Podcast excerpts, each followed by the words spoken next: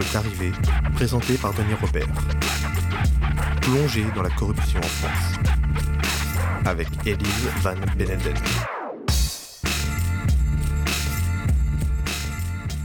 Élise, euh, je suis ravi de. Élise Ben, ben Beneden. Van Beneden. Van Beneden. Donc, tu es, une affreuse belge? Euh, Oui, oui, trois quarts, trois quarts, un peu avéronaise. Tu, tu, es avocate? Oui. Et tu es la présidente d'Anticor, et c'est à ce titre que j'ai eu vraiment très envie de, de, de t'inviter euh, euh, pour, pour ce, ce, TPA estival, on va dire.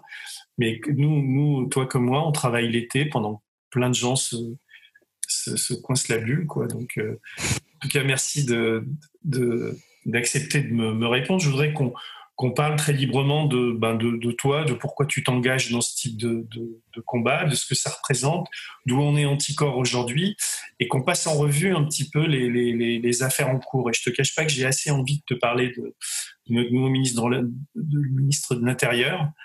Euh, on peut peut-être commencer par ça d'ailleurs. Euh, on y reviendra peut-être à la fin, mais quand euh, est-ce qu'il n'y a donc Anticor est, est, une association euh, anticorruption qui se constitue euh, euh, partie civile et qui est devenue très importante dans le paysage puisque grâce à elle sont révélées des affaires, des dossiers et que bien souvent elle pallie au manque de, ministère public et elle arrive à, faire euh, ressortir des, dossiers de corruption que des tas de, gens aimeraient oublier. Et avant de, revenir sur Anticor, rentrant dans, entrant dans ce qui m'apparaît être intéressant aujourd'hui, je viens de, d'en parler dans un édito, c'est Darmanin, donc ce, nouveau ministre de, de l'Intérieur. Est-ce qu'on peut pas l'accrocher? Je, je, parle en tant que, que, citoyen et en tant que, que, que comment dire de citoyen édifié par la nomination de cette personne au ministère de l'Intérieur sur, l'aspect corruption, euh, au-delà des histoires de viol et de, d'harcèlement sexuel dont il est poursuivi, il y a une enquête judiciaire autour de ça. Mais est-ce que quand un élu de la République euh, euh, offre en échange de ses services, enfin demande ou offre euh, offre ses services et en échange on lui propose un plan cul pour parler clairement, euh, est-ce que ça n'est pas de la corruption? C'est un peu ce qui est étonnant dans cette affaire, c'est que M. Darmanin s'est fixé sur sa défense euh, par rapport au viol et en se défendant par rapport au viol, il, affirme ou il, euh, assume des, choses qui pourraient potentiellement être qualifiées euh, autrement euh, aussi au pénal et, effectivement se pose la question de, la corruption. C'est ce qui était très étonnant dans la défense de, de Monsieur Darmanin, c'est que il, en se défendant du viol, il dit mais non, il y a eu consentement, elle est venue, elle avait un service à me demander, il n'a pas dit en contrepartie ou en échange, mais en gros qu'il y avait un, espèce de, de deal quoi. Sauf que les demandes qui étaient faites, c'est des demandes que lui pouvait satisfaire ou alors demander à une autre personne de satisfaire dans le cadre d'une mission de service public. Donc, euh, effectivement, peut-être qu'il faudra que l'enquête euh, se pose la question de la corruption, parce que c'est anormal et d'aller voir un élu en lui proposant des faveurs sexuelles pour avoir un avantage. En l'occurrence, un HLM, bah, quand, on n'a pas de dossier pour un HLM, ça veut dire que d'autres personnes ont un dossier pour un HLM et que c'est eux qui devraient l'avoir. Donc, euh, tout ça, une, ce sont des dysfonctionnements, en fait. Ce sont des dysfonctionnements du, service public, de l'action publique. Donc c'est parfaitement euh, anormal. Après, ce qu'il faut, euh, quand même rappeler, c'est que dans ce dossier, euh, si jamais il y a corruption euh, passive de la part de Monsieur Darmanin, il y a aussi corruption active de la part des, des personnes qui aujourd'hui euh, ont porté plainte pour viol. Donc c'est pas si facile. il y a l'histoire de, de l'appartement HLM, mais il y a aussi la, la demande de, de retirer l'effacement, ouais, l'effacement, ce qui est ce qui est la même chose. Donc de, sur un dossier comme ça, est-ce que est-ce que Anticorp peut, peut se constituer euh, partie civile? Alors, si, on, devait considérer qu'il y a corruption, oui, oui, absolument. C'est même le, cœur de notre activité. En fait, Anticorp, on, on agit sur la base de l'article 2-23 du Code de procédure pénale, qui prévoit une liste d'infractions sur lesquelles on a le droit de se constituer partie civile, dire qu'on a le droit de représenter euh, l'intérêt général, en fait. On, estime qu'on est victime de corruption, qu'on est victime euh, de prise illégale d'intérêt, de détournement de fonds publics, de concussion. Donc sur toutes ces infractions-là, même sur des infractions électorales, euh, Anticor euh, a le droit d'intervenir. Et en fait, il y a des médias parfois qui disent qu'on déterre les affaires d'État, mais en fait, on, on les déterre pas, on empêche qu'elles soient enterrées dire que dans, le système judiciaire actuel, où euh, quand on porte plainte, c'est le parquet qui, dans un premier temps, euh, enquête, euh, un parquet qui est soumis hiérarchiquement euh, au garde des Sceaux, c'est-à-dire qu'en pratique, c'est le, le ministère de la Justice qui décide de, de l'évolution de sa carrière, donc c'est quand même un peu les chocottes. Dans ce contexte-là, ben, on peut avoir des, des, procureurs qui se sentent pas la liberté d'agir et euh, qui classent une affaire. Et il arrive qu'Anticor soit en désaccord avec euh, les, les, raisons de, de, ce classement sans suite, et que là, nous, on, on puisse agir dans, ce mécanique, dans cette mécanique euh, judiciaire en allant chercher le dossier sur le bureau du proc et en l'amenant sur le bureau d'un juge d'instruction. C'est-à-dire qu'on a le droit de, saisir un juge d'instruction qui lui est constitutionnellement indépendant et qui va pouvoir instruire un dossier en toute indépendance. Donc dans, dans, un, dans une France idéale où le, ministère public jouerait son rôle de, défense des intérêts de, des, citoyens, Anticor n'aurait pas, n'aurait pas de raison d'être en quelque sorte. Oui, je pense qu'Anticor, en tout cas, cet agrément existe euh, pour euh, pallier ce système qui est euh, qui est insuffisant, qui ne garantit pas suffisamment l'accès à la justice, euh, qui ne garantit pas la lutte contre la, la, la, corruption et les attentes à la probité, qui garantit pas suffisamment la séparation des pouvoirs. Donc effectivement, on est un engrenage d'un système qui n'est pas satisfaisant. Donc si jamais on coupe euh, le cordon ombilical entre le ministère de la Justice et, et le procureur, on, on verra si on a encore des raisons d'agir en justice. Sinon, on continuera à aller dans les lycées, à expliquer euh, pourquoi c'est important de lutter contre la corruption, pourquoi c'est important que nos dirigeants soient exemplaires. Toi, tu es, tu es très jeune comme présidente. Tu, tu, tu peux dire ton... J'ai 34 ans. 34 ans. Et, et tu es présidente d'Anticor depuis combien de temps? Depuis mars. Depuis de mars. Mais moi, je me suis engagée à Anticor en 2008. Est-ce que tu peux nous faire un, rapide euh, historique pour les gens qui connaissent pas Anticor? Combien il y a d'adhérents? Comment c'est né? Comment ça a évolué? Quelles sont vos perspectives? Combien de dossiers vous traitez, etc.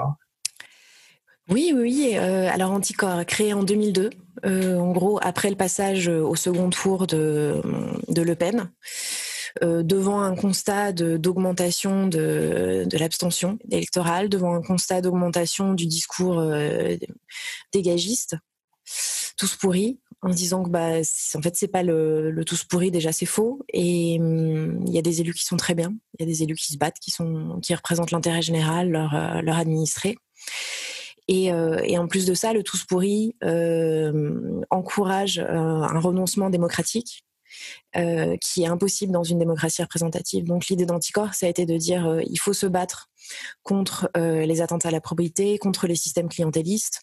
Il faut se battre pour réhabiliter euh, le lien de confiance, parce que sans lien de confiance, euh, la démocratie telle qu'elle est en France aujourd'hui, ou en tout cas si on considère qu'elle est une vraie démocratie, ne peut pas ne peut pas continuer.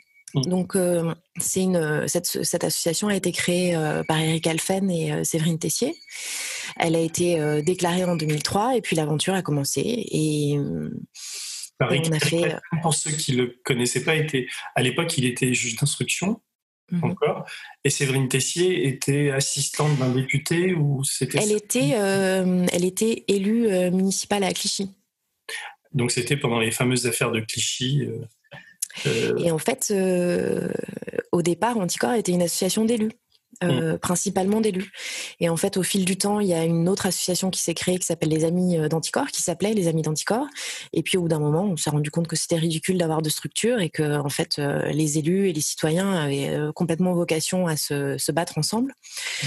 Aujourd'hui, il y a moins d'élus à Anticor. Il y en a, il y en a quasiment plus. Euh, pour, euh, pour parce que on a tendance à être euh, accusé dans tous les sens d'être euh, d'être politisé, d'être instrumentalisé. On a été traité d'officine de, la gauche, de cellule dormante de la France insoumise. Donc, on, Anticor aujourd'hui est viscéralement transpartisane. Hein. On sélectionne pas du tout les dossiers en fonction des, partis politiques. Moi, même la plupart du temps, je ne sais même pas euh, à quel parti politique euh, appartiennent euh, les, gens, parce que c'est pas vraiment ma, culture.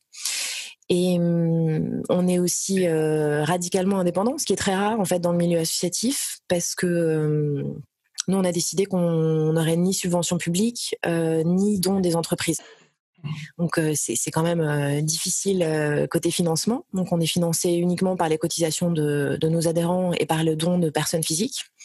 Par l'argent que vous pouvez récupérer dans les procès aussi, non? Ça vous est arrivé quelquefois Mmh, oui, mais en fait, on, ça nous arrive aussi de faire des deals avec les avocats où ils, gardent, euh, ils gardent l'argent. Euh, par exemple, c'est pas l'article 700 puisqu'on est au pénal, mais je suis pas pénaliste, donc c'est un autre article. Euh, quand on a, on a parfois des frais d'avocat quand on, on, gagne devant une juridiction, et généralement on a des accords. Enfin, très sincèrement, c'est pas une source de revenus telle que qu'on peut en parler. Et puis, puis la plupart du temps, on demande pas vraiment d'argent. Hein, et puis parfois, on, est contre des, élus qui ont la, protection fonctionnelle, donc euh, on n'a pas spécialement envie que ce soit la commune qui paye en fait.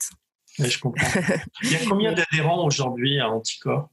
On est euh, environ à 4300. 4300 adhérents. À jour de cotisation. Et pour, pour adhérer, c'est combien la, cotisation? C'est 35 euros euh, par an et il y a une déduction fiscale donc de, de 66%. Donc vraiment, ça coûte pas cher. Un peu comme aux médias, quoi. On, on est vous êtes une forme d'ONG On peut dire que vous êtes une ONG ou pas? Ah bah oui, on est une association euh, loi 1901. Oui, Absolument.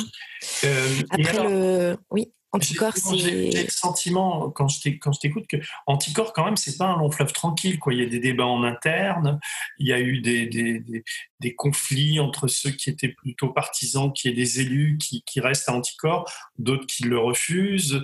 Enfin, comment, comment ça se passe? Vous avez un conseil d'administration, vous avez, toi, tu es nommé euh, par ce conseil d'administration ou tu es élu? Enfin, quel est le, le alors on a, on a un conseil d'administration qui a, qui, qui a 21 personnes qui sont toutes bénévoles. Moi, j'ai été élue par l'AG puisque été euh, tête euh, de la liste qui a, qui a obtenu le, plus de voix. Et, euh, et après, c'est à la proportionnelle avec un, avec un bonus pour le, celui qui fait le, le, plus de, de voix. Parmi ce conseil d'administration, on a un bureau de sept personnes qui sont vraiment les, ceux qui bossent 5 heures par jour bénévolement. Et à côté de ça, on a, euh, on a deux salariés. Il y a une, une juriste. Euh, non, je suis pas salarié. Non, moi, je suis bénévole. Tu es bénévole, donc tu, tu, tu passes combien de temps à Anticorps chaque, chaque semaine? Oh, bah, On peut compter par jour. Je pense que je suis plus à 4-5 heures par jour. Et, et, et, à côté de ça, tu, tu, es avocate, donc tu vis de tes oui. d'avocate dans le privé, on va dire. Et tu n'es mm. pas du tout avocate pour Anticorps, enfin évidemment, puisque tu as un peu conflit d'intérêt. Non, non, non, je ne suis pas du tout avocate pour Anticorps. Euh, ça m'arrive euh, d'aller défendre, d'aller défendre Anticorps, mais bon, je suis pas rémunérée et puis je me présente même pas comme avocate. Tu vois, je vais pas, je vais pas plaider avec ma robe. Je me présente comme présidente d'Anticorps. Euh, ça m'arrivait récemment devant le tribunal administratif, par exemple, parce qu'on a, un, on a un litige contre qui concerne la fondation Louis Vuitton, qui veut pas nous donner ses comptes. Euh, et euh, en fait, euh, on nous a opposé, dans ce dans ce litige. Donc, on faisait une demande d'accès à des documents administratifs. C'est que tout citoyen peut accéder aux documents administratifs. Sauf qu'il y a de plus en plus d'exceptions, euh, malheureusement, à la communication de documents administratifs. C'est bête parce que c'était vraiment une belle évolution euh, de la société de dire que ça y est, les citoyens sont grands, en fait, ils peuvent. Euh, et puis, ils ont le droit de demander des comptes, ils ont, ils ont le droit d'aller demander des documents, de vérifier, d'être d'être actifs, des citoyens actifs. On m'a carrément opposé dans ce litige, parce que j'ai vraiment halluciné, on m'a opposé le, la vie privée de, de cette personne morale qui est la Fondation Louis Vuitton. Donc en fait, on a, là maintenant, on a le secret des affaires. Il y a une astreinte quand ils ne, ne, publient pas leurs comptes alors pas, il y, a des obligations de publication des comptes, mais euh, en fait c'est souvent euh, lié aux dons euh, qu'on reçoit. par exemple, nous Anticor, là on a dépassé les 183 000 euros de dons, donc cette année on doit publier nos comptes, donc on est en train de le faire une fondation, en fait, euh, les fondations d'entreprise, ce qui est la, fondation Louis Vuitton, c'est un mécanisme qui est un peu différent. C'est une loi qui s'appelle la loi Aiguillon, euh, qui a créé ce système qui fait qu'un groupe d'entreprises peut créer une fondation euh, qui a le même nom qu'elle, mais qui évidemment ne lui fait pas de la pub. Et les, les entreprises de ce groupe peuvent lui donner de l'argent, et cet argent est déductible fiscalement sur l'impôt sur les sociétés à hauteur d'environ 60%. Mmh. Donc c'est quand même vachement vachement sympa. Ça coûte ça, coûte quand même c'est beaucoup plus beaucoup plus satisfaisant que que de payer une une presta de, communication quoi. Et puis et puis ça permet à un, grand mania du luxe de, de décider de décider de, de, de grandes orientations stratégiques dans le domaine de la culture et de, de, vendre aussi une image, euh, une image de marque. Et ça coûte, euh, ça coûte une blinde. En fait, il y a eu un rapport de la Cour des comptes qui explique que ça, ça coûte une blinde. En l'occurrence, la, la, Fondation Louis Vuitton a, euh, en termes de, de déduction fiscale, c'est revenu à, à, plus de 500 millions, il me semble. J'espère que je dis pas de bêtises. Je suis un peu nulle avec les chiffres.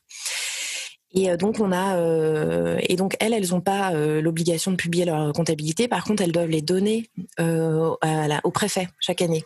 Mmh et en fait, à partir du moment où le préfet a entre ses mains un document, ça devient un document administratif.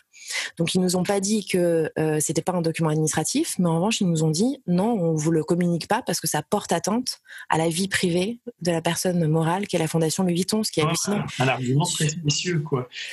Bah oui, et puis en plus euh, dans, la, dans, la, loi Aiguillon en fait, euh, on dit que c'est, ce système de déduction est possible parce que ce sont des dépenses d'intérêt général. Donc en fait, on voit pas où elle est la vie privée. À partir du moment où les dépenses sont des dépenses d'intérêt général, bah, la comptabilité ne, peut pas relever de la vie privée comme elle ne peut pas relever du secret des affaires. Combien vous avez traité de, dossiers depuis le début à Anticor et, combien vous avez d'affaires en cours en ce moment? Alors depuis le début, je sais pas. En fait, en réalité, c'est, le chiffre est pas très différent parce que tu sais, les, affaires politico-financières sont des affaires de longue haleine. On en a très peu qui sont terminées en fait. Mm. Euh, si tu prends les sondages de l'Élysée, ben en fait, on a, j'ai vérifié l'autre jour, on a, on s'est constitué partie civile en février 2010.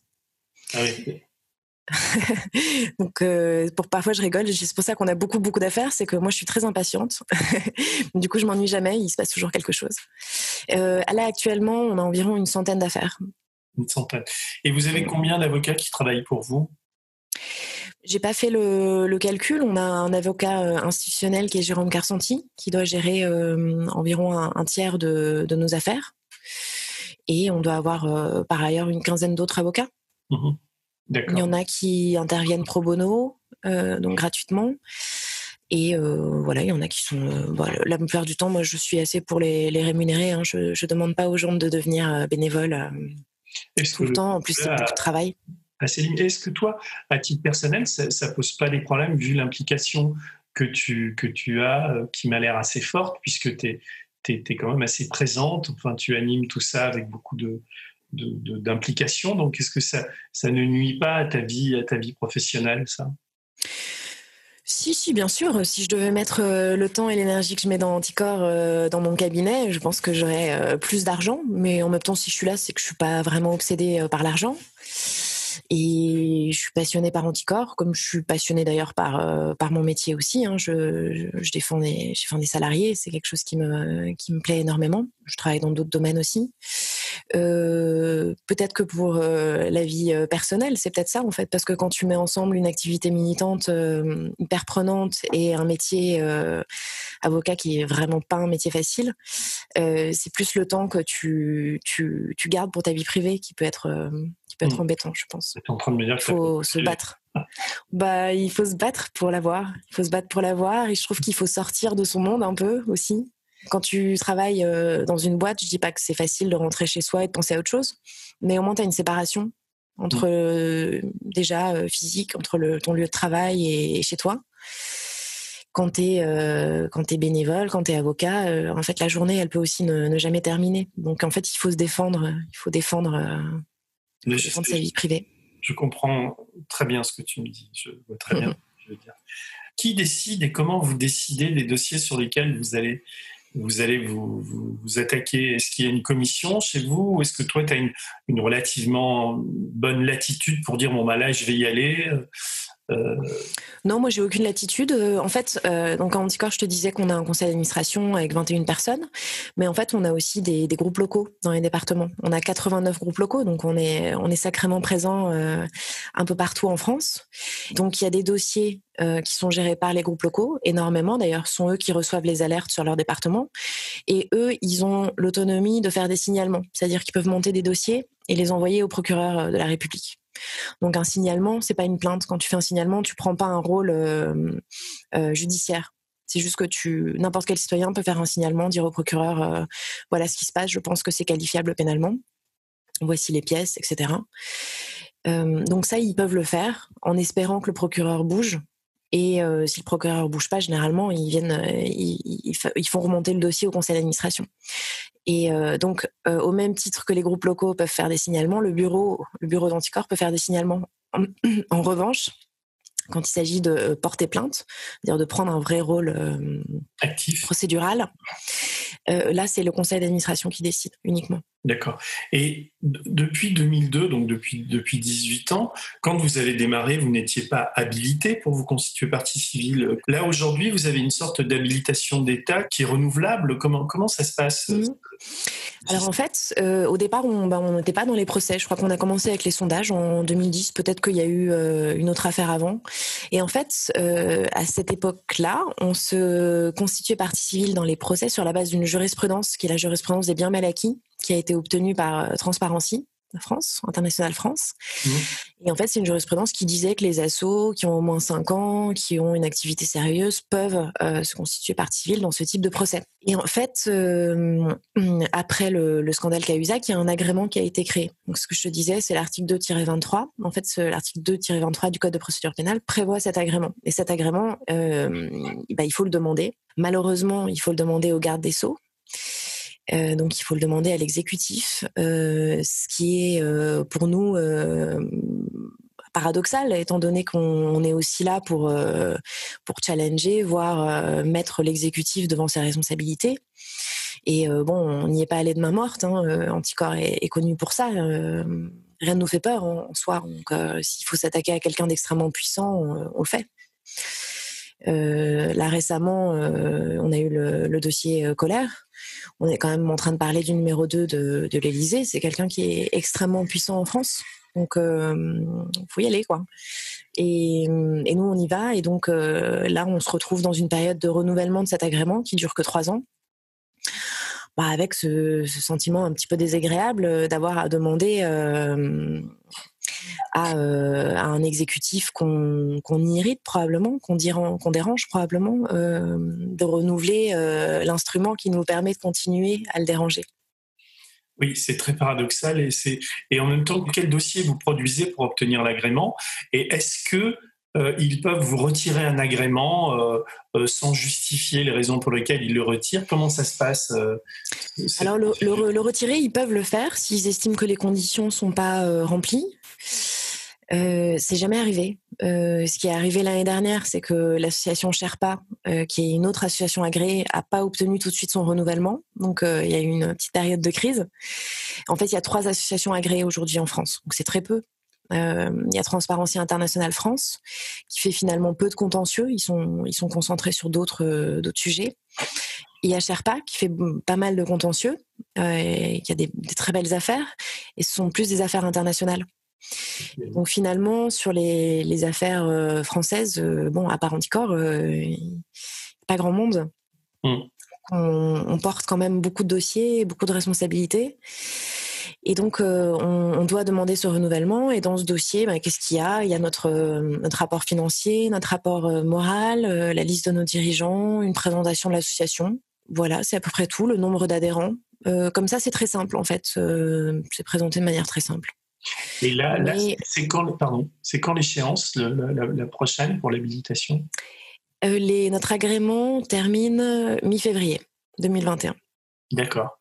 Donc, là, on est dans un process de, on est dans un process de renouvellement parce que, euh, en fait, tu envoies le dossier au garde des sceaux et le garde des sceaux a quatre mois pour répondre.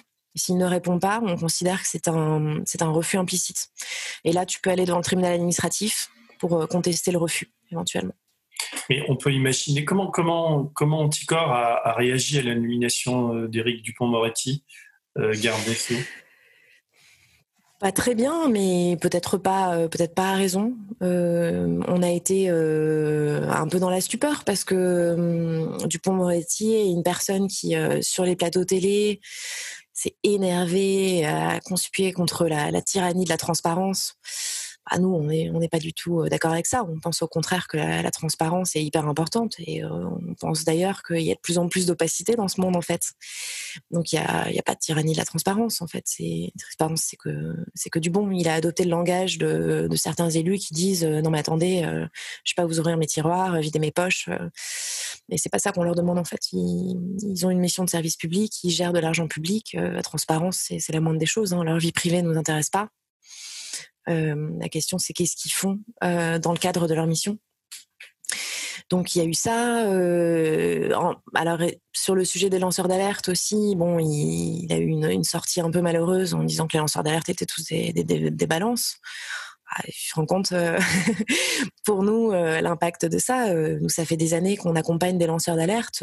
parfois, on les voit pas d'ailleurs parce qu'on les montre pas pour les protéger, parce qu'on sait à quel point la législation euh, sur la protection des lanceurs d'alerte euh, aujourd'hui est insuffisante. On sait qu'il y a des gens qui ont des, vies brisées, euh, on les a vus. Il y a, il y a des gens qui, il y a beaucoup de gens qui se font virer, il y a des gens qui se font brûler leur maison, il y a des gens qui font des dépressions.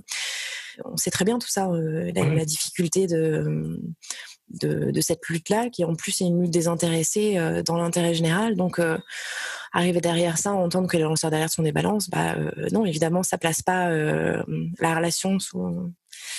Voilà. Temps, il, Mais bon. il, remplace une garde des Sceaux. Je ne sais pas quel est ton avis sur le, la, la, la, gestion du, du, ministère de la Justice par Nicole Bellouet, euh, qui, qui de, de, depuis des, des, décennies, enfin personnellement, j'avais jamais vu une, une, garde des Sceaux aussi insipide, aussi aux ordres de l'Élysée, euh, et aussi peu euh, Oui, moi je pense qu'elle a fait des, elle a fait des réformes, mais là je parle en tant qu'avocate qui, qui sont qui sont désastreuses. Hein. Hmm. Euh, elle complique les, les, procédures et au bout d'un moment, on, on a l'impression que la, la, complexité des procédures est faite pour désengorger les tribunaux. En fait, ça devient de plus en plus euh, tellement difficile d'accéder à la justice à cause de la distance euh, territoriale évidemment, mais aussi à cause de la complexité des procédures.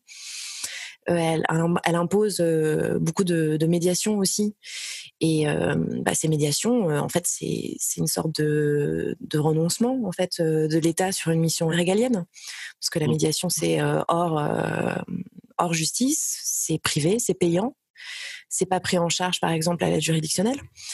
Donc comme comme tout, comme sur énormément de services publics, on, assiste à un, désengagement de l'État et à une privatisation Mmh, d'accord. Je reviens à Dupont-Moretti. Quand même, il a eu des, il a des propos sur, sur l'indépendance du parquet, sur, qui, qui, peuvent aller dans le sens d'une justice un peu, plus, un peu plus indépendante, justement, non? Bah, il faut voir comment euh, comment il compte le faire en fait, parce que oui, il a alors il a dit sur l'indépendance du parquet, je ferai quelque chose, mais en même temps, il a dit qu'il n'était pas pour la rupture totale, euh, en ressortant cet argument que. Pardon? Il veut donner plus de pouvoir au CSM Mhm. Oui, sur la nomination Ouais, ce qui serait pas un mal, quoi, non? Ah non, non, c'est bien. Bah, nous, de toute façon, on peut aller voir sur notre site internet. On a, on a 30 pages de propositions sur euh, l'indépendance de la justice. je suis allé voir. Et, et donc, y a, on parle aussi des, des, conditions de nomination, évidemment. Mais je ne sais pas quelle était sa position avant, mais il a, il a redit que, euh, comme le gouvernement définit la politique de la nation, euh, on ne peut pas couper ce lien. Mais en fait, l'impact de l'impact de ça est tellement euh, tellement mince que pour nous ça nous semble être une fausse euh, une fausse excuse pour euh, pour ne pas couper un lien hiérarchique qui, qui est bien qui est bien confortable pour le pouvoir. Et là, là enfin, compte tenu du, du, du, climat politique, de sa personnalité, je le vois mal comme ça au feeling. Hein. Mon, mon, avis vaut ce qui ne vaut que mon avis, mais interdire une association comme la vôtre ou ne pas vous accorder l'agrément, ce serait un immense scandale et une atteinte à, à ce qui quand même lui est cher, c'est-à-dire la, la, la, la, sérénité de la vie démocratique. Quoi. Vous êtes, vous êtes aujourd'hui d'utilité publique. Oui, je ne sais pas s'ils voient les choses comme ça aujourd'hui. Après, en fait, y a, y a on va le laisser s'installer dans sa chaise et, et, prendre ses habits de, ministre. Mmh. Mais c'est vrai que nous, on l'a eu en face de nous dans le procès Balkany, par exemple. Et très clairement, il n'avait pas une haute idée d'anticorps comme beaucoup de personnes, critiquent Anticor en disant qu'on est un parquet bis, qu'en nous donnant l'agrément, on privatise la justice. Mmh. Euh, sont des arguments euh, comme ça, alors qu'on bon, on voit bien que dans les affaires euh, Ferrand, Colère, en fait, si Anticor n'était pas là. On parler un peu de ces, ces, différentes affaires, enfin, où, en sont les procédures, un peu ton, ton avis éclairé, quoi, puisque tu connais les, les, dossiers en tant que président d'Anticor. Celle, celle, évidemment, que je en tête de. Il y, en a, tellement, mais l'affaire Colère est quand même particulièrement euh, euh, significative de la privatisation de l'État et de la mainmise d'une sorte de, petit groupe de gens qui, qui a colère. Enfin, ils sont à trois ou quatre à diriger ce pays. Et colère, il y a quand même une, belle grosse casserole accrochée à son, à son arrière-train. Non? Oui, en fait, il y, a plein de choses qui ressortent de ça. Effectivement, il y a la, l'intérêt privé. Et ça, faut quand même le répéter, c'est quand même pas compliqué. On peut faire une sorte de, synthèse d'historique, rappeler ce que c'est que l'affaire Colère pour les gens qui la, la connaissent pas. Oui, en fait, l'affaire Colère, c'est un. Donc, Alexis Colère est, secrétaire général de l'Élysée. Euh, et il a, euh, il a fait des allers-retours entre euh, des missions de service public et, et, la société MSC qui est en, partie détenue par, euh, par sa famille. Donc il avait un intérêt personnel euh, dans MSC via ses liens, euh, je crois que ce sont des cousins. Et parallèlement, ce qui lui est reproché, c'est d'avoir, dans sa mission de service public, participé à, des, à des prises de décision ou ce qu'on appelle le contrôle euh, qui euh, qui, qui influait sur euh, cette société MSC qui était susceptible de, bah de, la privilégier. Et en fait, il a, il a siégé au conseil d'administration de STX, donc les chantiers. C'est une compagnie maritime MS qui, font du, du tourisme MSC, oui, ils font, ils font du transport euh, maritime, donc ils font du, bah, du transport de personnes. Hein. il y a la, croisière s'amuse. Et euh, il me semble qu'ils font aussi beaucoup de croisières euh, de transport de marchandises. Oui, c'est un des plus gros armateurs au monde. Hein. c'est une très très grosse boîte. Et, et, donc, en fait, à partir du moment où un élu a, a des intérêts personnels dans un dossier, ton, ton, frère est dans telle boîte, tu as des participations dans telle autre boîte, euh, tu voudrais aller travailler dans telle boîte, en fait, il faut juste se déporter, c'est-à-dire ne, ne, pas bosser sur ces dossiers-là. Qu'on ait l'intention d'influencer la décision ou tout simplement pour ne pas donner une mauvaise image du service public. Donc, dans cette affaire colère, la jeunesse, c'est quoi? C'est une plainte déposée par quelqu'un? C'est une ouverture d'information? Euh, Il y a eu une enquête En fait, on a. Oui, euh, en fait, c'est parti d'une enquête de, de, Martine Orange de, de Mediapart. Et euh, il y a plusieurs euh, volets qui sont sortis parce qu'en fait, elle en a appris au fur et à mesure. Et du coup, bah, nous aussi, on a appris au fur et à mesure euh, que les articles étaient publiés. Donc en fait, on a, on a déposé trois plaintes simples successives. Il y a une enquête qui a été ouverte euh, au parquet national financier, donc qui est cette juridiction euh, spécialisée dans les affaires euh, politico-financières, dans les affaires complexes qui a une, compétence euh, concurrente avec tous les parquets de France et qui a été créée d'ailleurs aussi après l'affaire Cahuzac et qui est mise en cause en ce moment.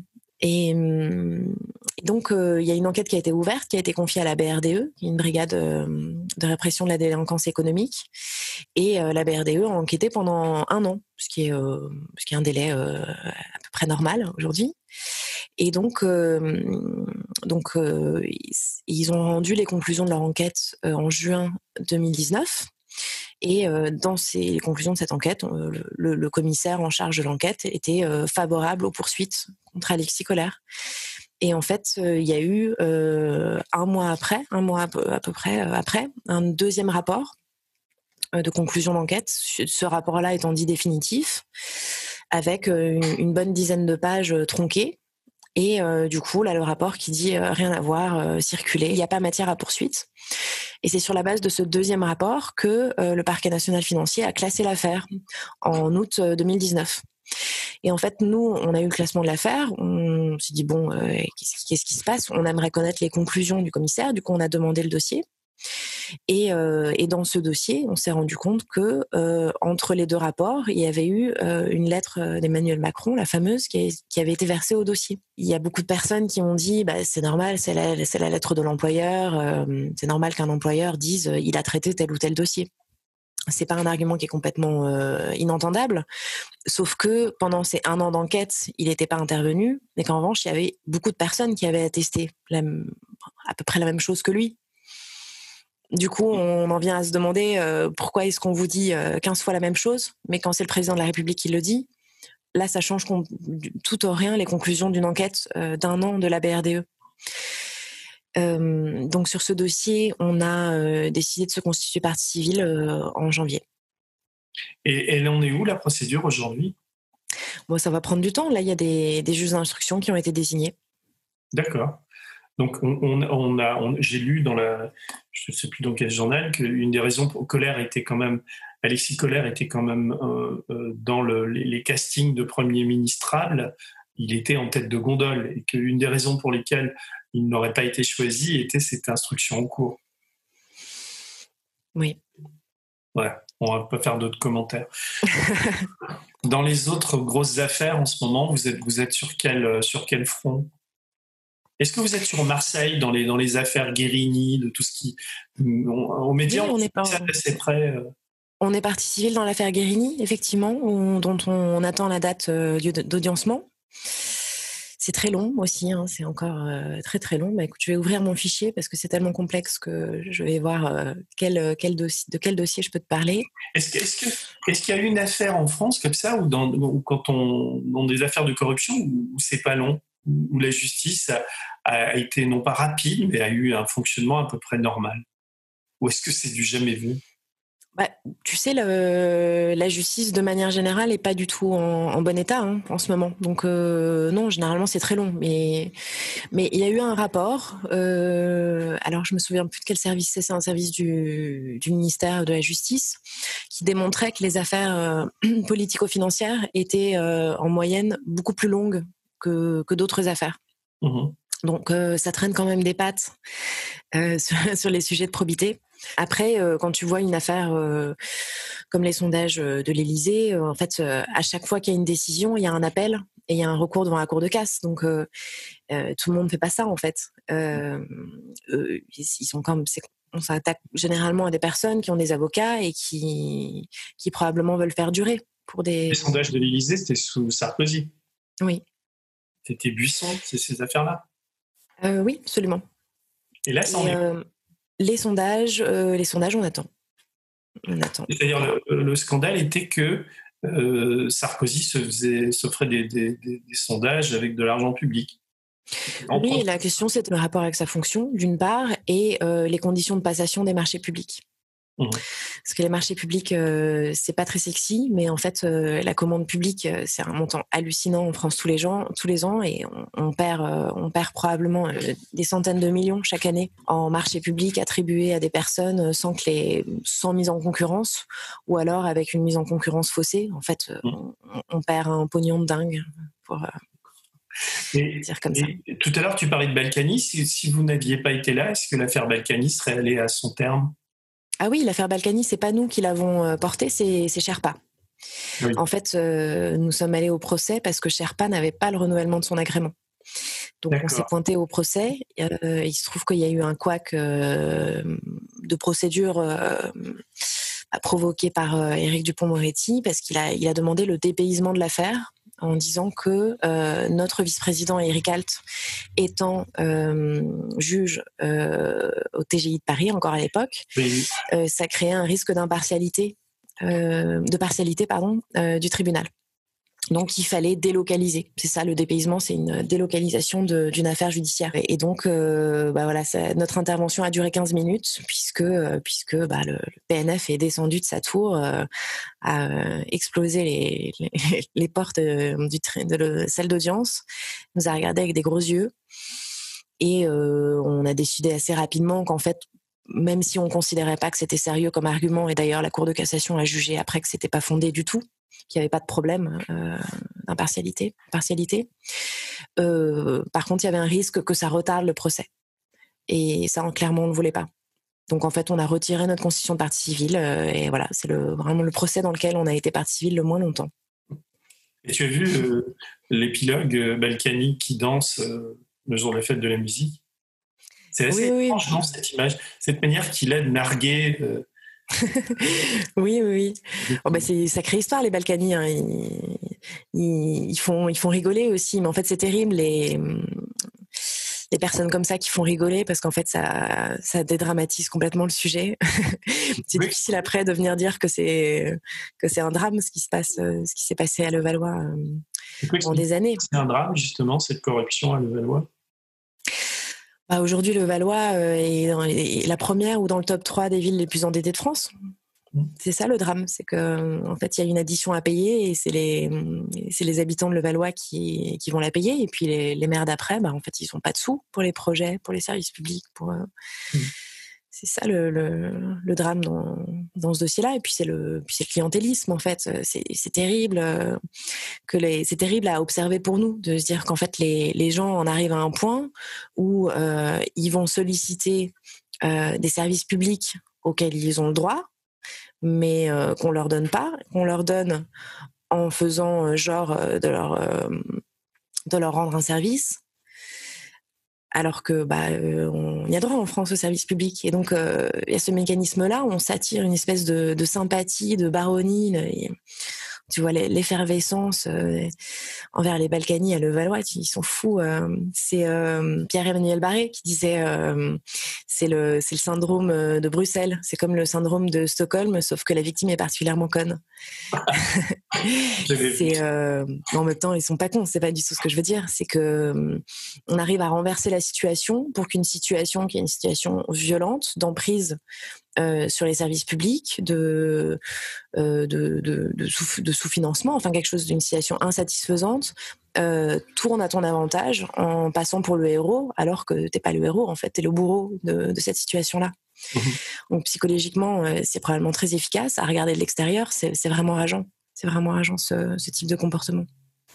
Est-ce qu'il y a des, des, dossiers en cours ou des affaires qui, euh, qui, qui, sont compliqués, qui, sont méconnus du grand public et qui révèlent des, faits de corruption euh, euh, scandaleux avec beaucoup d'argent sur lesquels vous travaillez en ce moment, que tu, que en tête je voudrais parler, il y a un dossier sur lequel on est bloqué, qui sont les, les dépenses de, communication du gouvernement Fillon. Euh, on n'arrive pas à avancer. Le dossier, euh, le juge avance pas, on n'arrive pas à, peser sur ce dossier. C'est euh... qui glande ou c'est le parquet qui freine ou c'est la police qui, qui, fait rien? Je sais pas s'il glande ou s'il est désintéressé. Il... Peut-être qu'il considère que le dossier est trop vieux. On a du mal à savoir. Peut-être que Ça on peut demander. Genre et c'est quelle, c'est quelle juridiction? C'est le, c'est devant le tribunal judiciaire de Paris. Euh, cette affaire. Et euh, c'est euh, sur les, les, les, contrats qui ont été passés par Matignon sans respect des marchés publics. Pas de publicité, pas de mise en concurrence. Et ça représente quelle, quelle somme? De l'ordre Je ne hum, saurais pas te dire. Je saurais pas te dire quelle est. C'est dommage, mais le, j'ai pas la réponse là. Le nom du magistrat, tu l'as en tête, tu peux le dire ou c'est indélicat? Bon, je vois pas vraiment le je, je l'ai le nom du magistrat, mais je vois pas vraiment le quel serait l'objectif. On va pas non plus le menacer. Tu sais, on, on essaye d'avoir des bons rapports avec la justice, puis on sait aussi qu'elle est, on sait aussi qu'elle est sous-financée. Hein. Là, on a parlé des, beaucoup des hôpitaux, euh, et bien sûr que c'est un drame ce qui passe à l'hôpital. Mais on, je pense que dans les prochains mois, prochaines années, on va beaucoup parler de la justice. Tu as vu qu'on a, on a, sorti, on a sorti plusieurs affaires aux médias, dont à mes yeux, euh, euh, ça fait un moment quand même que je, on va dire que je m'intéresse à ces questions, mais euh, je trouve qu'on a touché le fond là au moment du Covid avec les, les tournements de fond dans les dans les dans les EHPAD privés et la manière dont les tu as tu as suivi ça un tout petit peu ou pas du tout? Des détournements de fonds, non? Non, c'est-à-dire les, les, les, les, grosses boîtes euh, qui gèrent les, les, EHPAD et qui ont toutes des, enfin deux d'entre elles en tout cas ont, Maxime Renaï a remonté les filières et a découvert des comptes dans les paradis fiscaux. Et d'un côté, donc, tu as des gens qui, meurent, tu as des restrictions de personnel, tu as des salariés qui sont complètement spoliés. Et à l'autre bout de la chaîne, tu as des actionnaires euh, en petit nombre qui, euh, qui, qui, euh, qui émargent dans les paradis fiscaux à hauteur de plusieurs, centaines de millions d'euros sur l'ensemble des groupes. Et là, il y a, une forme de... de Est-ce que c'est de la corruption Non, mais c'est une forme de détournement de fonds publics, puisque c'est une partie des économies de ces vieillards qui, qui, finit dans les paradis fiscaux. Et puis pour, pour, pour l'autre partie, c'est l'argent de la sécurité sociale, puisque les gens se remboursent et puis cet argent file aussi vers ces ailleurs. C'est un, si tu veux, c'est un, mm. on peut, c'est difficile de hiérarchiser les, les scandales, mais celui-là est de l'ordre de la, de, de, de, enfin, on spécule sur la, sur la vieillesse et sur la mort, surtout de ces, de ces oui, Oui, bah, ils appellent ça leur gris, hein. Ouais. Leur gris. Oui, c'est terrible. Vous n'êtes pas impliqué dans ces histoires, vous n'avez pas de. Non, non, non, j'ai pas, euh, j'ai pas vraiment suivi ce dossier-là. Euh, je demande à suivi... de t'envoyer. Et on, on a suivi un petit peu. Euh, tu, tu, le, tu fasses. non, mais je. C'est un peu comme dans les dossiers des HLM chez Anticor. Pour, pour, pour qu'Anticor se constitue partie civile, on, on, on glisse un billet. Euh. Oui, bah oui un billet, c'est plus pratique, comme ça je peux le mettre dans ma poche. Euh, parce que... Voilà, c'est ça. J'essaie de blaguer, mais, le, sujet est sérieux. Est-ce que tu as vu qu'il y a eu un. Pardon, tu voulais dire quelque chose? Non, je vais dire qu'on a, on a agi dans un dossier qui concerne euh, l'AGFIP. Euh, en fait, on avait fait un signalement dans ce dossier-là parce qu'on s'est rendu compte que, en fait, il y a des entreprises qu'on appelle des entreprises adaptées. Qui, c'est des entreprises qui doivent faire travailler 80% de personnes handicapées. Donc c'est une, euh, c'est un, c'est un mécanisme qui a été créé pour favoriser l'emploi des personnes handicapées. Et en fait, à partir du moment où tu es une entreprise adaptée, tu peux faire des factures à tes clients en leur, euh, en leur donnant des unités bénéficiaires. Et les unités bénéficiaires permettent à ces sociétés de, ne, de moins ou de ne pas cotiser à la GFIP, c'est-à-dire que ça baisse leur charge. Et euh, ça me fait penser à ça parce qu'on s'est rendu compte dans, dans, plusieurs cas, enfin c'est un lanceur d'alerte qui nous a... Euh... Gilles Mendes, le lanceur d'alerte Oui. Ouais, ouais. Il, lui, euh... des, des, années et des années à se bagarrer seul. Et donc je, je suis heureux que tu en parles parce que c'est quelqu'un à qui il faut tirer son chapeau. Quoi. bah oui. Mm. Il y a beaucoup de personnalités comme ça. Hein. C'est, c'est, vachement bien. Là, il y a, il y a quelqu'un qui est en train de, de, Je crois même deux personnes qui sont en train de faire des BD sur les lanceurs d'alerte. Mmh. Euh, voilà, c'est héros au pied d'argile. Et, euh, et, nous aussi, on, est en train de penser d'ailleurs à faire euh, des, des petits des bulles, nous aussi, des BD de nos dossiers, de nos combats. Surtout en essayant d'expliquer quelque chose qu'on a qu'on a du mal à expliquer, c'est que, que, la corruption, souvent les gens se disent bah il n'y a pas de il a pas de victimes on sait qu'il y a un dommage, parfois on sort des gros chiffres, tout ça, mais c'est compliqué de faire comprendre que qu'on est tous victimes de ça. Mmh. Donc euh, on, cherche à, expliquer, peut-être à trouver des cas pour dire euh, bah c'est ça les c'est ça les conséquences. À part les il y a des victimes directes euh, évidemment il y a la journaliste Daphné Caruana aide-moi. dans le dans le dans, à, Malte, à Malte, un ah journaliste qui a été. Euh, tu parlais de l'autre affaire, d'une affaire dans l'agroalimentaire, dans le. Ah, les algues vertes? Oui, c'est ça, ouais. Ouais, ça c'est plus récent. Mm. Et tu voulais euh... à Malte pourquoi? Non, je disais que bah, la, corruption, parfois, il y a des victimes directes. Donc là, c'est, tu vois, cette journaliste, elle a été assassinée très clairement parce qu'elle travaillait sur une enquête énorme qui mettait en cause euh, un, homme d'affaires et des et des élus euh, à Malte. Elle, euh, sa voiture a explosé, quoi. Ça, c'est évident, c'est violent, on le voit. Mais en fait, dans ce le reste des victimes, c'est un peu, c'est tout le monde, et c'est une violence plus diffuse. Mmh. Alors que, en fait, si on devait faire les calculs, je te parlais de chiffres avant qu'on commence avant qu'on commence euh, l'interview, en fait, si je prends les chiffres entre la corruption et l'évitement fiscal illégal, on est environ à 200 milliards d'euros par an de, de perdus pour les finances publiques. Je dis 200 milliards, c'est c'est deux fois plus que l'évasion fiscale. Oui, c'est ça. C'est ça, la corruption est à peu près dans les mêmes coûts et ça, d'ailleurs, sur la corruption, c'est une étude tout à fait sérieuse d'un groupe euh, parlementaire euh, à Bruxelles. Donc, tu es sur ce, truc-là de dire 200 milliards en France. en France. Ouais. Et c'est Bruxelles qui chiffre ça. Ouais. C'est Philippe Lambert, c'est tout ça, c'est ce. Je sais pas qui a chiffré ça. C'est un groupe ELV e qui a fait ce travail de, chiffrer. Donc, tu es sur des montants colossaux avec quand même une, volonté de, lutter contre ça qui est, qui est, pas, qui est pas manifeste.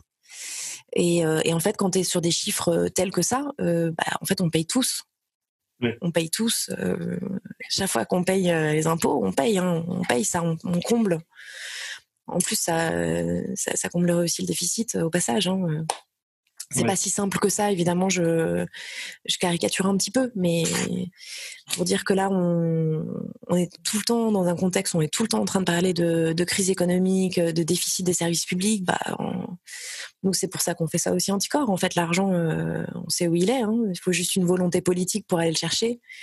Et euh, vraisemblablement, euh, il n'y a pas tellement de, volonté politique euh, pour ça. Quand les chiffres étaient sortis, Darmanin, qui à l'époque était encore ministre des Comptes publics, avait dit qu'il avait créé une, commission pour évaluer le, coût de la corruption en disant votre évaluation m'a pas l'air très sérieuse. je vais lancer une commission. Bon, c'est toujours pas fait. C'est toujours pas fait, donc à défaut, il n'y a que nos chiffres. Dis-moi, je, voudrais que sur Marseille, on y revienne un petit peu parce que j'ai l'impression que la justice en ce moment est, un peu en train de faire son travail là-bas parce qu'il y a beaucoup de procès qui, qui, sortent et qui, vont, et qui vont venir. Euh, elle a pris son temps, la justice, mais, mais quand elle se met en marche, elle se met en. Puis il y a l'affaire de Sanari, il y a l'affaire de l'animateur télé de CNews, il y a Guérini. Et on se rend compte que, que, euh, même s'il y a des bonnes nouvelles qui viennent de Marseille en ce moment, on est quand même dans, dans, une, dans sans doute la ville et la région, enfin, s'il y a des degrés dans la corruption, dont la, corruption la plus endémique, euh, que ce soit de gauche ou de droite, enfin, c'est compteur, on, s'affole. La, région PACA est très compliquée. Hein. Oui, bah Marseille, euh, Marseille, et Marseille en faillite. Et, et, Marseille en faillite. Et, tout à l'heure, tu parlais des chiffres. On se rend compte que dans, dans ces lieux-là, c'est chaque fois là que le Front National et l'extrême droite montent. Oui, ça, je sais pas euh, quel est le lien. Alors, c'est parce que euh, il y a une euh, des, problèmes de probité généralisés, qu'on va vers le, le tous pourri, le dégagisme, qui pour le coup est, est quand même un discours du FN, enfin, du RN. Peut-être, moi, je c'est vrai que nous, c'est le lien que les fondateurs d'Anticor avaient fait, en disant bah en fait, euh, si vous laissez la corruption euh, s'étendre, prospérer, vous allez vous retrouver avec des citoyens qui veulent plus voter et qui veulent euh, et qui veulent juste que tous ces politiciens dégagent, quitte à élire des personnes qui ont un discours populiste. Mmh. Ça c'est oui, clairement, on peut, on peut faire un lien. Après, c'est pas, c'est pas à moi de dire bon, qui est populiste ou qui ne l'est pas.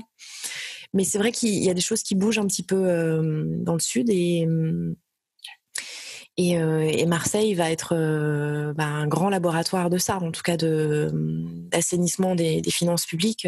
il faut dire que la nouvelle maire a quand même un, sacré bazar entre les mains. Non, mais non, c'est très compliqué. En plus, on vient de sortir les affaires de bourrage d'urne et de tout ça. Tu as dû voir le commissariat impliqué. Vous êtes, vous êtes constitué là-dedans? Vous allez l'être ou... Non, pas pour, euh, pour l'instant. Et est-ce que vous êtes qui concerne des élus euh, euh, RN ou, FN Est-ce que parce qu'il y, a des affaires qui traînent du côté de Cogolin, du côté où des élus étaient anciens FN, ont, changé de bord, etc. Il y a plein dans le Var aussi. Il y a dans si on, met, on commence à mettre son nez dans la gestion des villes, euh, rares, mais il y a quand même un certain nombre de villes importantes qui sont gérées par le RN. Euh, on voit qu'ils mettent en avant leur, leur, probité, etc. Mais moi, j'ai enfin, des retours qui sont pas du tout ceux-là. Vous n'avez pas de dossiers qui sont montés jusqu'à vous pour l'instant? Je crois pas qu'on ait de dossier euh, RN, euh, mais euh, bon, tu sais, quels que soient les dossiers, de toute façon, nous, enfin, quels que soient les parties, on s'en fout complètement. Donc, je sais, des dossiers avec des, des, des infractions qui ont, l'air euh, d'être constituées, on y va. Hein. De toute façon, euh, si la justice fait pas son boulot, on est, on est très content d'y aller, petite ville, euh, grande ville, peu importe. Bah pareil, je te ferai un dossier, je te l'enverrai avec un, avec un petit billet pour le mettre en. C'est très sympa avant le mois d'août. Si des gens nous prennent à la lettre, ils vont se dire non, mais c'est marrant de faire, faire ce genre de blague à anticorps. euh, J'ai une petite question aussi sur est-ce que tu as vu que depuis la nomination d'Éric de, Dupont-Moretti, il y a un mouvement de, de colère euh, chez les magistrats et chez les parquetiers, et il y en a un à Basse-Terre qui s'appelle Monsieur Denon, je crois, de, mémoire. qui, a demandé sa démission. Est-ce que vous êtes, vous êtes informé de ça? Est-ce que vous avez à Anticor Est-ce que non, c'est pas Non, non, tu sais, nous on est souvent informés par les médias en fait hein, de ce qui se passe euh, ça m'arrive euh, d'être appelé par les médias et je vais regarder ce que les médias ont dit pour savoir ce qui s'est passé. euh, là, en l'occurrence, sur ce proc, euh, oui, moi j'ai appris, appris ça dans les médias. Bon, je sais, je sais pas la raison, si tu veux. C'est peut-être une raison qui est finalement que moi j'interpréterais pas forcément comme comme négatif, qui est que Dupont-Moretti, on peut quand même dire que qu'il a s'est battu pour ses clients et aussi pour euh, assurer leur, liberté. Alors là, on, a bâti un portrait comme grand défenseur des libertés. Bon, il est avocat, hein, il est avocat pénaliste. Euh, si j'ai pas le droit de dire que que c'est l'avocat de Bagani, euh, pas pourquoi on dirait que c'est l'avocat des des libertés. Enfin, c'est un un pénaliste. Donc, euh, si de la part du proc, c'est une réaction en disant euh, oulala, euh, voilà l'avocat qui, qui fait annuler tous les PV et sauter toutes les procédures, bah voilà, je sais, je sais pas ce qui a motivé son. Je crois que quand il était en, France, il l'a eu contre lui dans un dans un procès, enfin donc. et, moi aussi. Et on pose son indépendance et le fait que que Dupont-Moretti allait, euh, allait pouvoir prendre parti euh, et régler des comptes privés en, ayant le statut de garde des ce qui est une accusation quand même assez grave. Et, et euh, je ne sais pas ce qui est dit parce qu'il ne s'est pas exprimé publiquement. Mais, vous avez des liens, vous, avec les syndicats de magistrats, privilégiés ou pas du tout? Non, pas spécialement. Alors notre vice-président est magistrat, donc lui, il a des liens de son côté. Mais non, parfois. En fait, on a maintenant, on, sait énormément éveillé aux autres structures. Euh, Anticor était une, une asso très solitaire. Mmh. Euh, avant, en tout cas, que moi je, je, je, devienne très active, on a enfin compris que le combat collectif était euh, vachement intéressant sur euh, sur certains points. Donc aujourd'hui, on est dans, dans plein de réseaux. Des réseaux super, euh, super efficaces, super intéressants. Des réseaux d'associations qui font que du judiciaire, par exemple. Euh, euh, moi l'année dernière, j'ai monté du coup une, affaire collective contre le secret des affaires. On est on est 53, 53 assos, syndicats et médias à être intervenus dans ce dans ce procès. Donc on est un peu sorti de notre isolement et euh, dans, oui, dans un de nos réseaux, euh, il y a euh, le syndicat national de magistrature, mais bon, on fait rien, rien spécialement avec eux. Non, non, mais c'est pour, savoir. Écoute, Élise, j'arrête de te, de te persécuter. Tu as plein de boulot et je suis ravi de cette, conversation, même si elle a pu te sembler peut-être disparate par, par moment, mais moi j'avais très envie que, parce que les gens ne se rendent pas compte du, travail incroyable que, que tu fais et que vous faites à Anticor et de, et de votre de votre de l'importance que vous avez dans, dans le paysage et, du, crime terrible que ce serait si vous n'avez pas l'habilitation bientôt. Ah oui, là, faudra mettre un petit coup de pression, effectivement. Ce qu'on pourrait se dire, euh, pardon. Ben, un, petit, un petit message pour les, les professeurs euh, au lycée. On, se le, on se lance depuis deux ans dans la réserve citoyenne. C'est un mécanisme que les profs connaissent probablement. Et en gros, bah, si des profs ont envie qu'il y ait des représentants d'anticorps qui viennent parler de, ces enjeux-là aux lycéens, ben, voilà, on, commence à faire ça parce qu'on sait que c'est important. D'accord. On mettra les liens de, tout ça. Tu m'enverras euh, par ailleurs euh, tout ça. Et euh, on, l'ajoutera euh, à notre entretien. Et j'espère qu'on qu'on gardera le contact et que plus sérieusement les, les, les, les dossiers qu'on traite, nous par exemple aujourd'hui on est poursuivi par Anne Lauvergeon. vous êtes aussi constitué vous dans, dans certains dossiers du Ramin ou d'Areva, des choses comme ça ou Non, non, non, Uramine, ce serait plus un dossier pour Sherpa, mais je sais pas ouais, je sais, je pense que Sherpa, ils sont. Mais là, ils nous attaquent en, diffamation, mais c'est un classique, c'est un peu pour, nous menacer, pour faire peur aux autres journalistes, etc. oui, oui, bah ça, faut, faut, faut l'encadrer et le mettre au mur. Hein. Ouais. tu, tu, connais Oui, je connais. C'est ce que c'est, les procédures Bayon. Et de, dans les, chiffrages, d'ailleurs, cette affaire Areva, c'est presque c'est plus de 4 milliards de fonds publics qui. Euh, dont on ne sait pas ce qu'ils sont, sont devenus. Donc c'est une, une énorme affaire, entre autres de corruption, mais de détournement de, fonds publics, de, dont on n'a pas, je pense, c'est ce que dit Marc Échinger, qui est une sorte de lanceur d'alerte à sa manière. Je ne sais pas si vous le connaissez à Anticor, mm-hmm. mais Marc explique assez bien, c'est un des, une, des personnes qui, par son, travail, a permis à, la, sortie des affaires Uramine et, de, et des, magouilles internes à, à Areva. Euh, et lui explique, on a fait une, émission ensemble, il explique assez bien à quel point et, comment le, les Français ne se rendent pas compte de, de, de, de l'importance systémique de la corruption chez Areva et des sommes absolument colossales. Puisque là, tu parlais de 200 milliards tout à l'heure, euh, du coût de la mm. corruption, si je t'ai bien suivi en France. Sur La corruption et, euh, et, la fraude fiscale. Les deux ensemble. Mais mm, moi, je, c'est tellement des chiffres incroyables. En fait, il y a tellement de zéros. Au bout d'un moment, j'en peux plus. Euh, le dossier du Grand Paris, par exemple, on est à 13 milliards de dérapages de coûts sur le Grand Paris personne s'en est ému. On a dit bah évidemment on va on va signaler au proc. Euh, moi, moi, du coup, j'essaye de, hum, j'essaye de me raccrocher un peu à des choses. Et par exemple, euh, le, coût d'un hôpital moyen, c'est 82 millions. Alors la question, c'est pas de construire euh, plein d'hôpitaux. Il faut d'abord bien payer les, les, personnes qui travaillent courageusement. Mais déjà se, se, se, raccrocher à des choses comme ça, tu vois, 4 milliards, ça fait combien d'hôpitaux? Je trouve que ça permet un peu de, bah, de se dire ce qu'on perd en ne, en ne travaillant pas euh, contre ces atteintes-là, contre ces irrégularités-là, contre ces dysfonctionnements.